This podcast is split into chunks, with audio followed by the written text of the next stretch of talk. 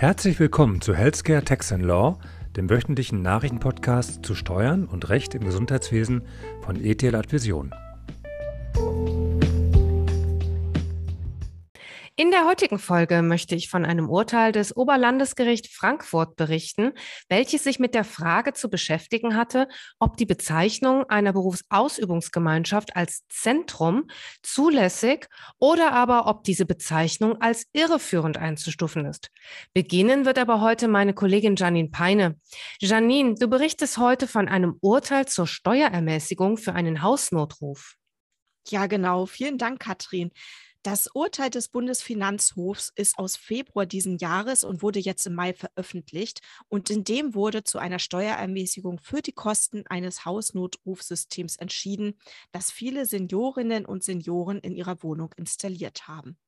In den vergangenen Jahren gab es hin und wieder Entscheidungen zu dem Thema und bisher war die Berücksichtigung als sogenannte haushaltsnahe Dienstleistung auch eher unstrittig. Das hat sich aber durch die jetzige Entscheidung zumindest teilweise geändert.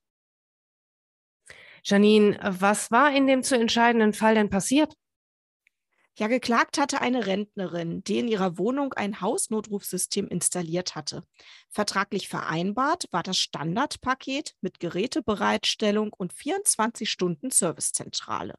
Nicht gebucht hatte sie unter anderem den Soforthelfereinsatz an ihrer Wohnadresse sowie die Pflege- und Grundversorgung. Das Finanzamt und das Finanzgericht lehnte die Steuerermäßigung ab und der Fall wurde dem Bundesfinanzhof vorgelegt. Und der BFH hat den Vorinstanzen dann zugestimmt? Ja, leider. Der BFH sah in einem Hausnotruf zwar schon eine haushaltsnahe Dienstleistung, aber in diesem Fall war die wesentliche Dienstleistung, die bezogen wurde, nach Ansicht des BFH die Bearbeitung von eingehenden Alarm in der Servicezentrale und die Verständigung von Bezugspersonen wie dem Hausarzt oder dem Pflegedienst per Telefon.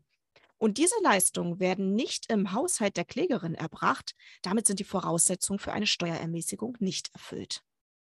Magst du die Voraussetzungen noch allgemein erläutern? Wann ist eine Steuerermäßigung möglich und wie hoch ist diese überhaupt? Ja, zuerst muss halt eine haushaltsnahe Dienstleistung vorliegen, also eine Leistung, die eine hinreichende Nähe zur Haushaltsführung aufweist. Darunter versteht man hauswirtschaftliche Verrichtungen, die typischerweise von Mitgliedern des privaten Haushalts erledigt werden, wie Reinigungsarbeiten oder Gartenarbeiten, aber auch eine Heimtierversorgung wie Hundesitting. Wird die Leistung nun innerhalb des Haushalts aufgeführt, ausgeführt, liegt eine ordnungsgemäße Rechnung vor und wird diese Rechnung unbar bezahlt, dann kann eine Steuerermäßigung in Höhe von 20 Prozent der Aufwendungen beantragt werden, begrenzt auf maximal 4000 Euro Aufwendungen im Jahr. Ja, und ich hatte auch schon gesagt, dass dieses nicht das erste Urteil zu dem Hausnotrufsystem ist, denn bereits im Jahr 2015 hat der BFH in einem ähnlichen Fall positiv entschieden.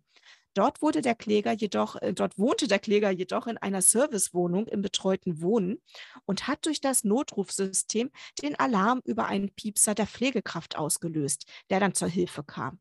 Die Leistungen waren nach dem abgeschlossenen Betreuungsvertrag als Soforthilfe im Notfall in den Räumen des betreuten Wohnens, also in dem Haushalt des Steuerpflichtigen, erbracht, wodurch die Steuerermäßigung ermöglicht wurde.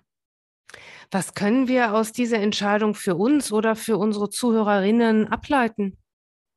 Ja, Kathrin, ableiten können wir daraus, dass es verschiedene Arten des Hausnotrufs gibt und man sollte im Einzelfall genau prüfen, wie denn die Vertragsgrundlagen sind und wo die Leistung tatsächlich erbracht wird, ob innerhalb oder außerhalb des Haushalts.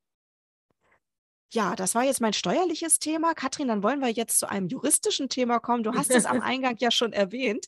Es gibt ein Urteil zu dem Thema, dass sich eine Gemeinschaftspraxis als Zentrum bezeichnen darf. Ja, Janine, so ist es. Uns liegt ein Urteil des OLG Frankfurt am Main vom 11.05.2023 vor.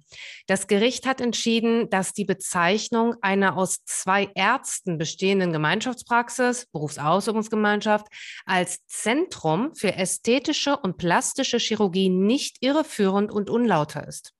Der Senat ist damit von der Vorinstanz abgewichen.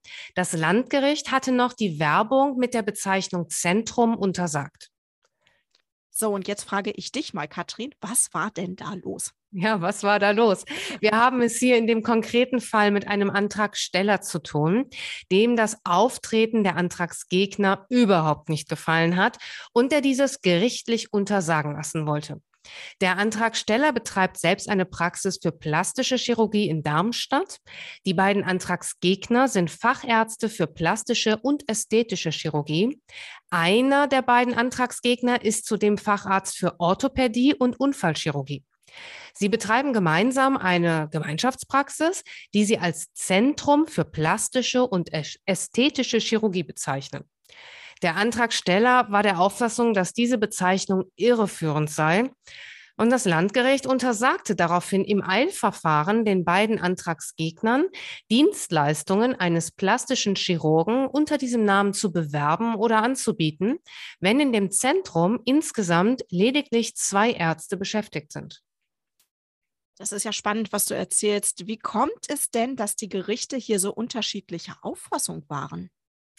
Ja, Ausgangspunkt ist immer die Fragestellung, ob die Begrifflichkeit Zentrum im Rechtsverkehr auf eine bestimmte Größe hinweist. Das Oberlandesgericht hatte sich mit dieser Fragestellung im Berufungsverfahren auseinanderzusetzen und ist der Auffassung, dass dies jedenfalls im medizinischen Bereich nicht der Fall sei. Hier weise der Begriff Zentrum nach Auffassung des Senats gerade nicht auf eine besondere Größe hin. Die Bezeichnung der von den Antragsgegnern betriebenen Arztpraxis als Zentrum für ästhetische und plastische Chirurgie sei nach Auffassung des Gerichts für den Rechtsverkehr nicht irreführend. Maßgeblich sei insoweit, wie der angesprochene Rechtsverkehr die beanstandete Werbung verstehe. Grundsätzlich erwarte der Verkehr zwar mit dem Begriff Zentrum eine personelle und sachliche Struktur eines Unternehmens, die über vergleichbare Durchschnittsunternehmen hinausgehe. Jedenfalls im medizinischen Bereich weise der Begriff Zentrum aber nicht mehr auf eine besondere Größe hin. Der Verkehr sei mit der gerichtsbekannten Häufigkeit des Auftretens von MVZs auf dem Markt an diese Begrifflichkeit nach Auffassung des Senats bereits gewöhnt. Das häufige Auftreten der Versorgungszentren auf dem Markt mit medizinischen Dienstleistungen wirke einem Verständnis entgegen, das von einer überdurchschnittlichen Größe der Praxis auszugehen ist. Ja, und so hatte die Berufung der beiden Ärzte im Ergebnis Erfolg.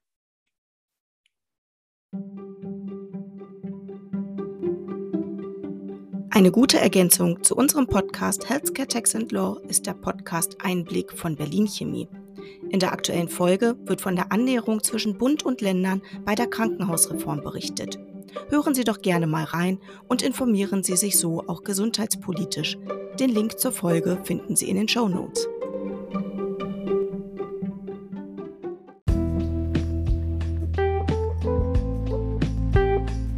Hat Ihnen die Folge gefallen? Dann lassen Sie gerne eine Bewertung da und empfehlen Sie uns weiter.